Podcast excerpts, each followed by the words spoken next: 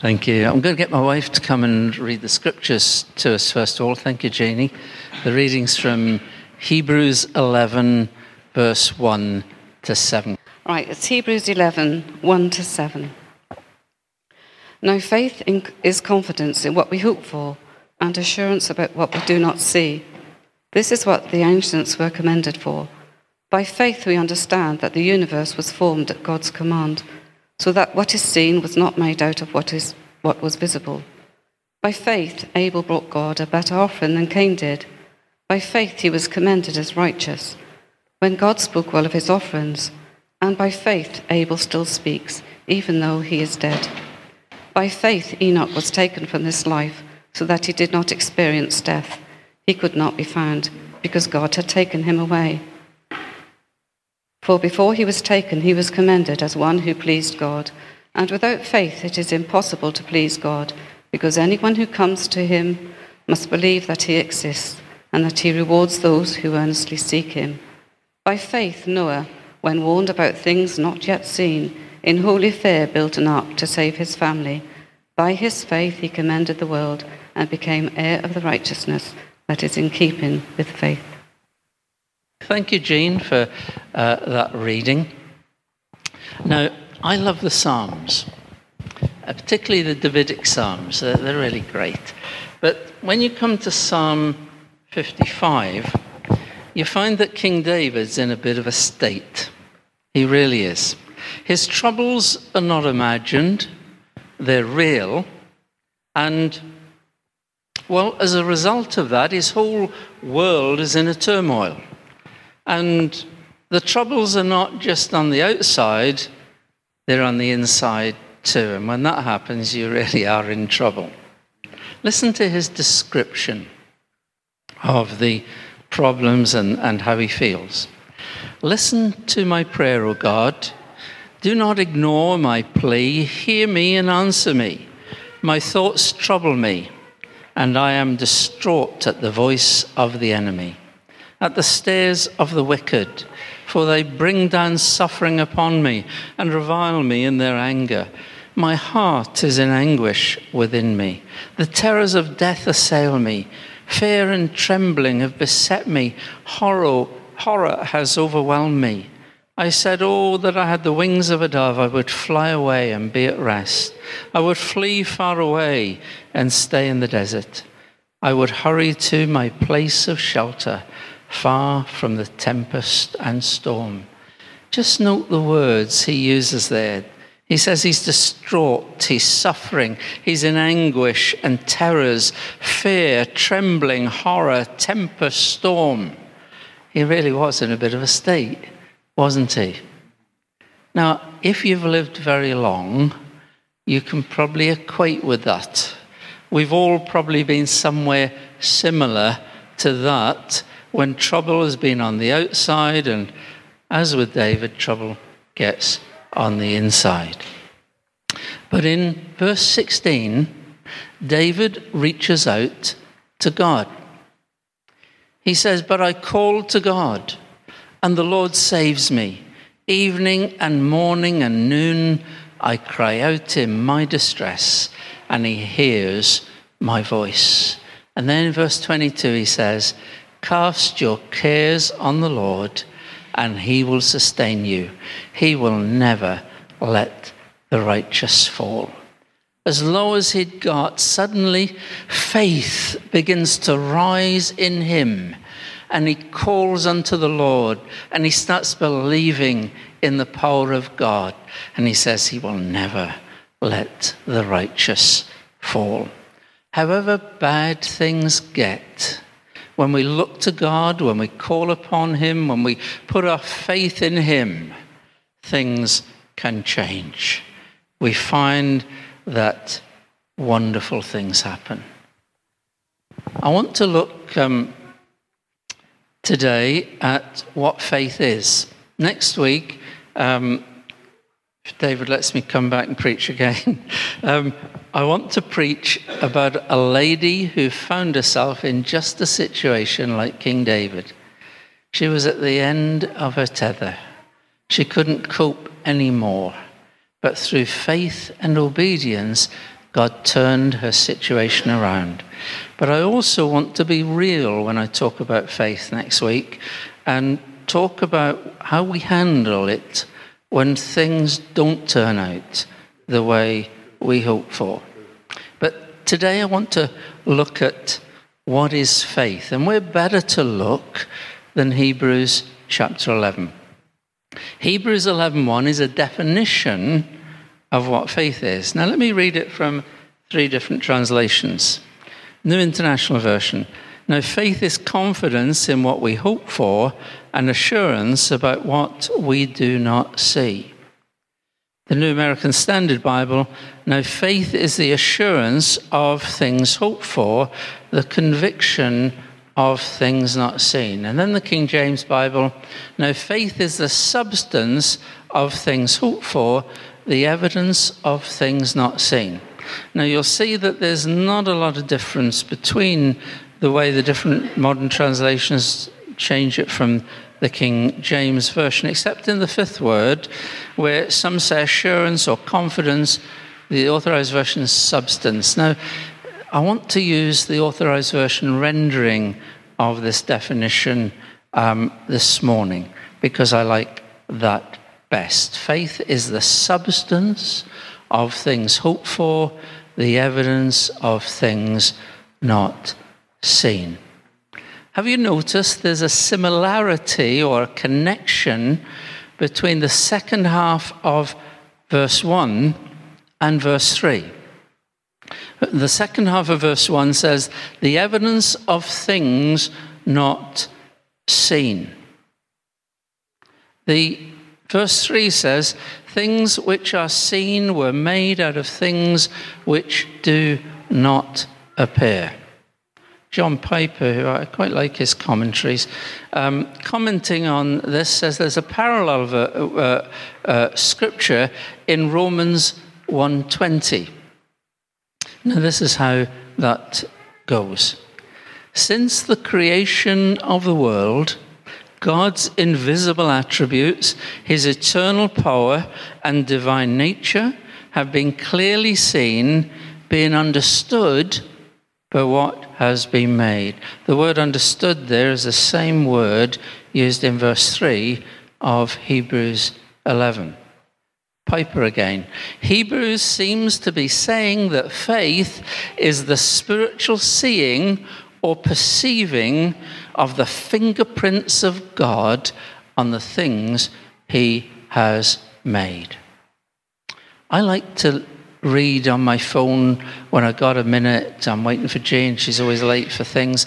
Um, I, I, like to read the Google News because they give us snippets of uh, headlines and things from all different newspapers and what have you. And every so often, I don't know why they do it, there appears a picture. It might be of a uh, an orchard, or it might be of um, some animals in a forest, and it'll say this You are in the top 5% if you can spot the animal or fruit or whatever it is in this picture. Now, I want to tell you, I must be in the bottom 5% because I can never see it. However hard I look, I can never see it. But apparently, some can. Some look at creation, don't they? And they see nothing but accidents mutations and natural selection. But by faith, when we look at creation, we see the fingerprints of God. We see God's revelation.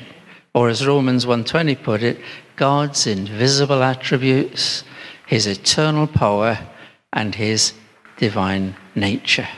Faith sees, faith understands things unseen.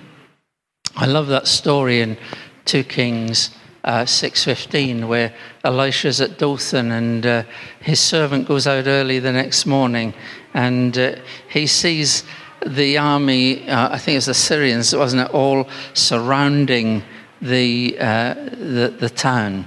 And he rushes in to Elisha and he says, Oh no, my master, what will we do? Elisha replied, Don't be afraid for our side outnumbers then them. Then Elisha prayed, O Lord, open his eyes so he can see. It says, The Lord opened the servant's eyes, and he saw that the hill was full of horses and chariots of fire around Elisha. Elisha could see things that others could not see. Hebrews 11:17 says of Moses, he pers- persevered because he saw him who is invisible. By faith he saw God in a way that others could not see him. 2 Corinthians 4:18 says, "We do not look at the things which are seen, but at the things which are not seen. For the things which are seen are temporary, but the things which are not seen are eternal. So Paul could pray for the Ephesians that the eyes of your heart might be enlightened. I love the writings of C.S. Lewis. He said this once I believe in Christianity as I believe in the Sun, S U N, that I believe that the sun has risen, not only because I see it, but because by it I see everything. 2 Corinthians 4, verse 5 to 6 says, For what we preach is not ourselves, but Jesus Christ as Lord, and ourselves as your servant for Jesus' sake. For God, who said, Let light shine out of darkness, made his light shine in our hearts to give us the light of the knowledge of the glory of God displayed in the face of Christ. When we put our faith in Jesus Christ, God's light shines in our hearts and we see things and experience things that others do not. That's the conviction or the evidence our faith gives. Now, that's the first part. The second part is now faith is the substance of things hoped for.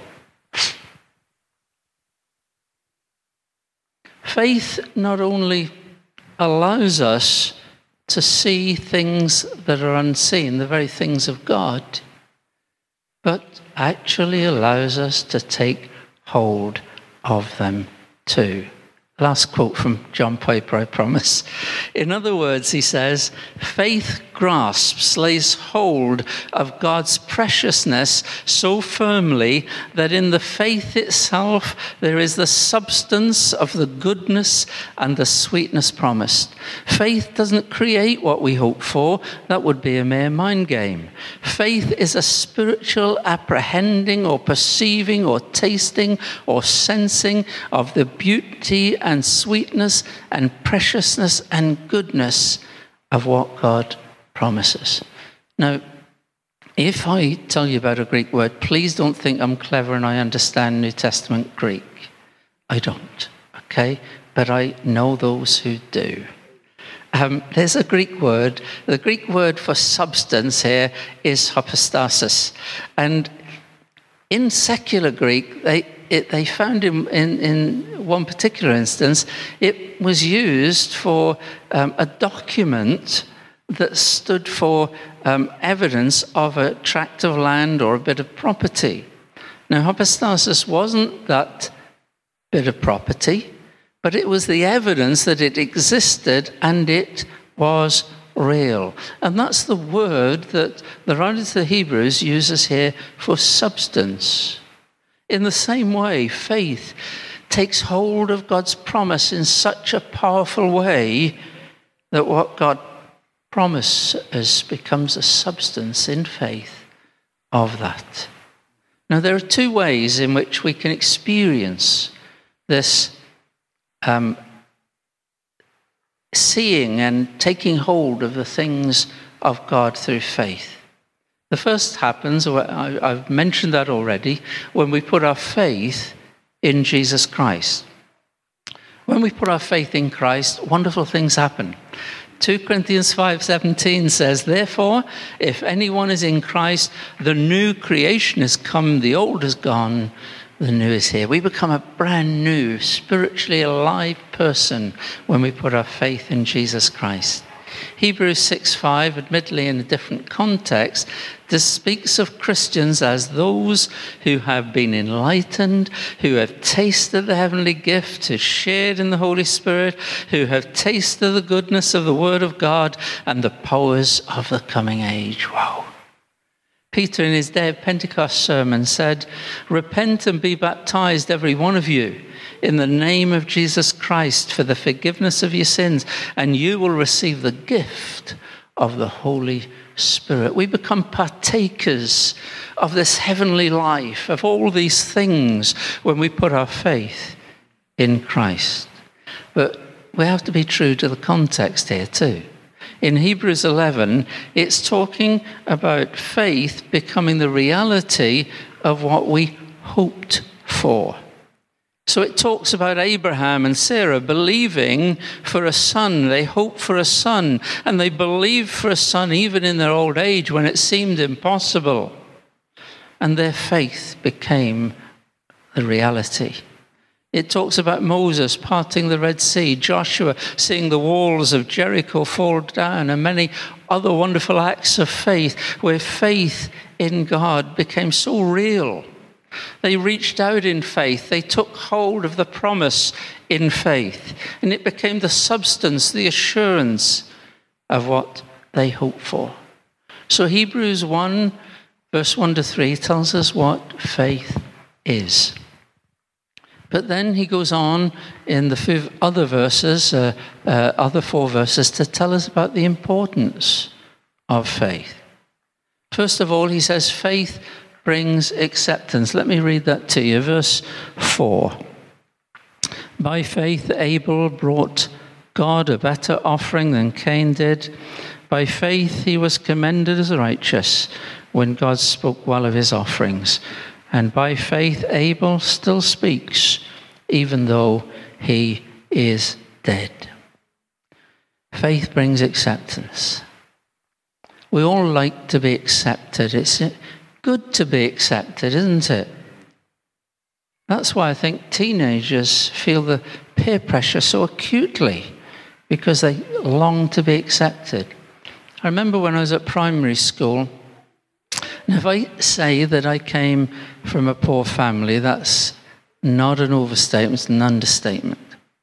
My stepfather was um, more out of work than in work, and when he was in work, they were all very low paid jobs.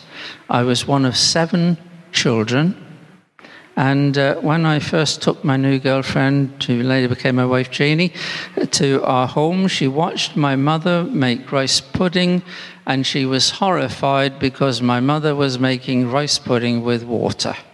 In her house, she, they made it with milk.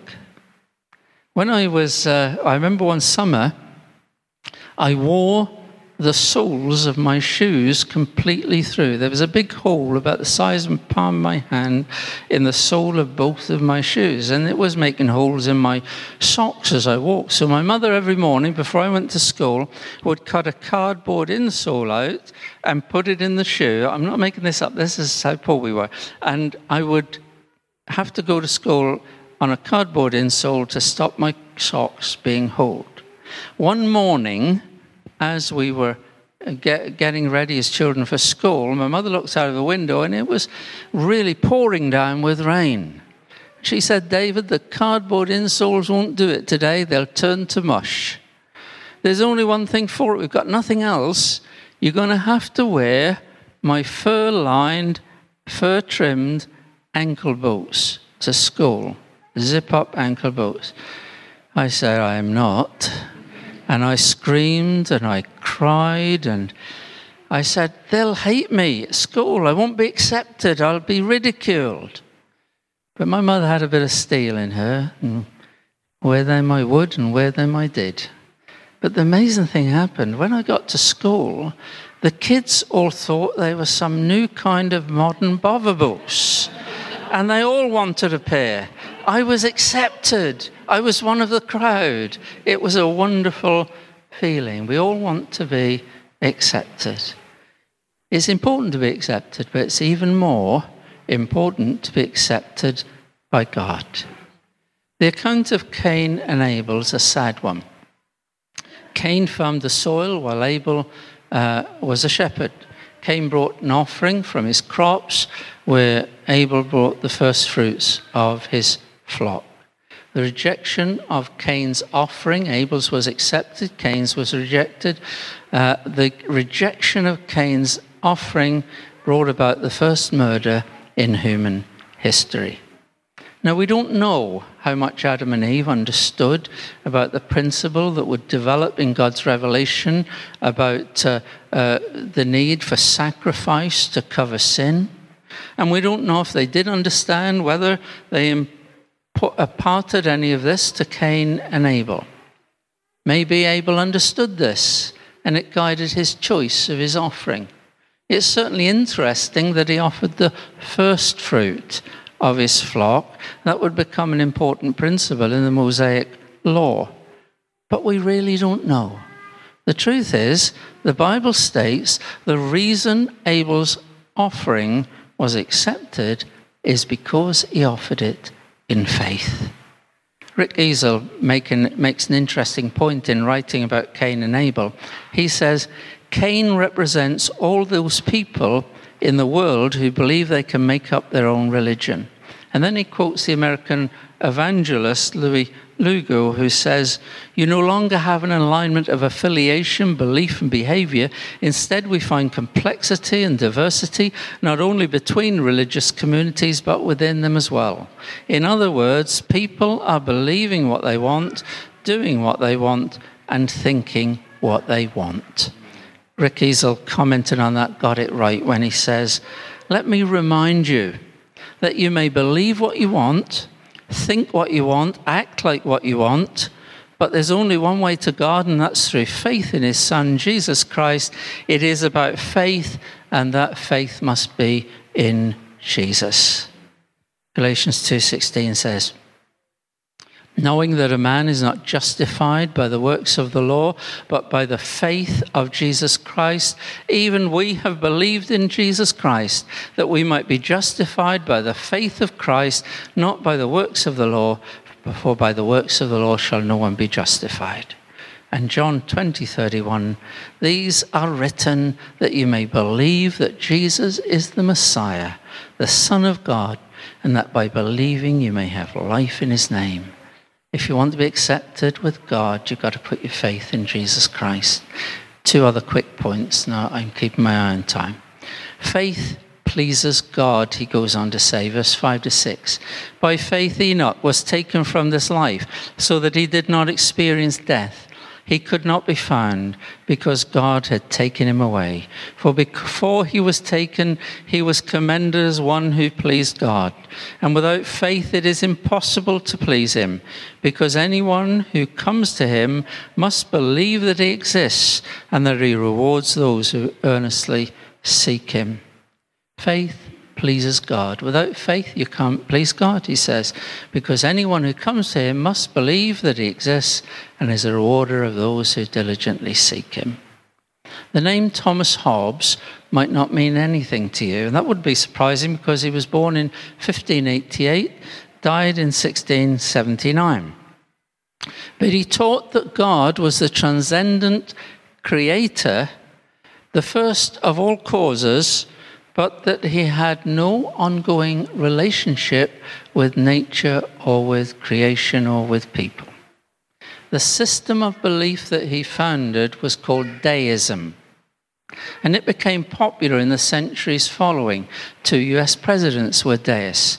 And uh, if we understand this correctly from his writings, the late Professor Stephen Hawkins was a deist. For he said, talking about the laws of gravity, these laws may have originally been decreed by God, but it appears that he has since left the universe to evolve according to them and not now intervenes in it. Surely Hebrews 11, when it says that we must believe that God exists, means more than this. James in his epistle says in 2:19, "You believe that there is one God? Good. Even the demons believe that and shudder. Believing in God clearly means more than just an intellectual assent. It means more than like me saying, I believe London's the capital of England. It's got to mean more than that. All the examples of faith in Hebrews 11 show it means more than that. Faith in God must mean acceptance of all that God is, of all his revelation of who and what God is. You see, God's not the God of the deus. He's not uninvolved in his creation. He's creator, sustainer, revealer, and savior, who through Jesus Christ offers full salvation. Martin Luther discovered that. He was the great reformer. He was uh, a monk seeking to find how to please God. And he was reading Romans 1:17. For in the gospel the righteousness of God is revealed, a righteousness that is by faith from first to last, just as it is written, the righteous will live by faith. He wrote, There I began to understand that the righteousness of God is that by which the righteous live by a gift of God, namely by faith. And this is the meaning the righteousness of God is revealed by the gospel, namely the righteousness with which merciful God justifies us by faith, as it is written, He who through faith is righteous shall live. Here I felt that I was altogether born again and had entered paradise itself through open gates. There, a totally other face of the entire scripture showed itself to me. He discovered that faith in Christ pleased God. He didn't have to do anything or be anything. He just had to put his faith in Christ to please God. Enoch did that and God, in such a close walk with God, he was translated to heaven. And in closing, let me say this faith brings salvation. By faith, verse 7 Noah, being warned about things not yet seen, in holy fear built an ark to save his family. By his faith, he condemned the world and became heir of righteousness that is in keeping with faith.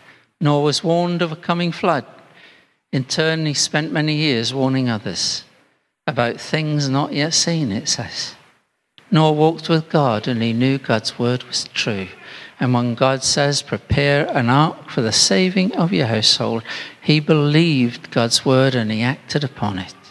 If he hadn't have done, he would have perished with everybody else. Remember what we read in 2 Corinthians 4:18. We do not look on the things which are seen, but the things which are not seen. For the things which are seen are temporary, but the things which are not seen are eternal. He trusted in what he hadn't seen. He was warned about things not yet seen. He didn't, hadn't seen them, but he believed them because God said. Do you remember Thomas on resurrection? After the resurrection, the disciples saw Jesus in the upper room. Thomas wasn't with them. The next week, Later, Jesus appeared and Thomas was there. Before he had said, I will not believe unless I see, unless I feel. And when I put my hand in the wound in his side, he says, I will not believe. Jesus challenged him. And then he said, Because you've seen me, you have believed. Blessed are those who have seen, who have not seen, and yet believed. Every living person must make that same choice to believe or to doubt. You have to make that as well. Upon that choice rests our eternal destiny. Acts 4:12 says, "Salvation is found in no one else, for there is no other name under heaven given to mankind by which we must be saved." That name is Jesus. Faith brings salvation. Let's pray. Maybe you're here this morning and you haven't come to that place in your journey where you've actually put your faith solely in Christ, invited Him into your life, and just said, Lord Jesus, come in. Be Lord of my life. Be my Savior. Forgive my sin. I just want to put my faith in you and follow you today. If you haven't done that yet, I try to make it plain how important faith in Christ is. Why not do that now? Just pray that prayer. Lord Jesus, come in to my life. I put my faith in you and your sacrifice on the cross. come into my life. I will follow you. And if you pray a simple prayer like that, right now, you can experience what the Bible calls the new birth. Be born into the very kingdom of God. Have your spiritual eyes open to see and to know the very things of God. If you do that, then tell someone after the service that you've done it. Father, we thank you for your word and thank you for the gift of faith. We pray that you bless your word to our hearts this morning. In Jesus' name. Amen.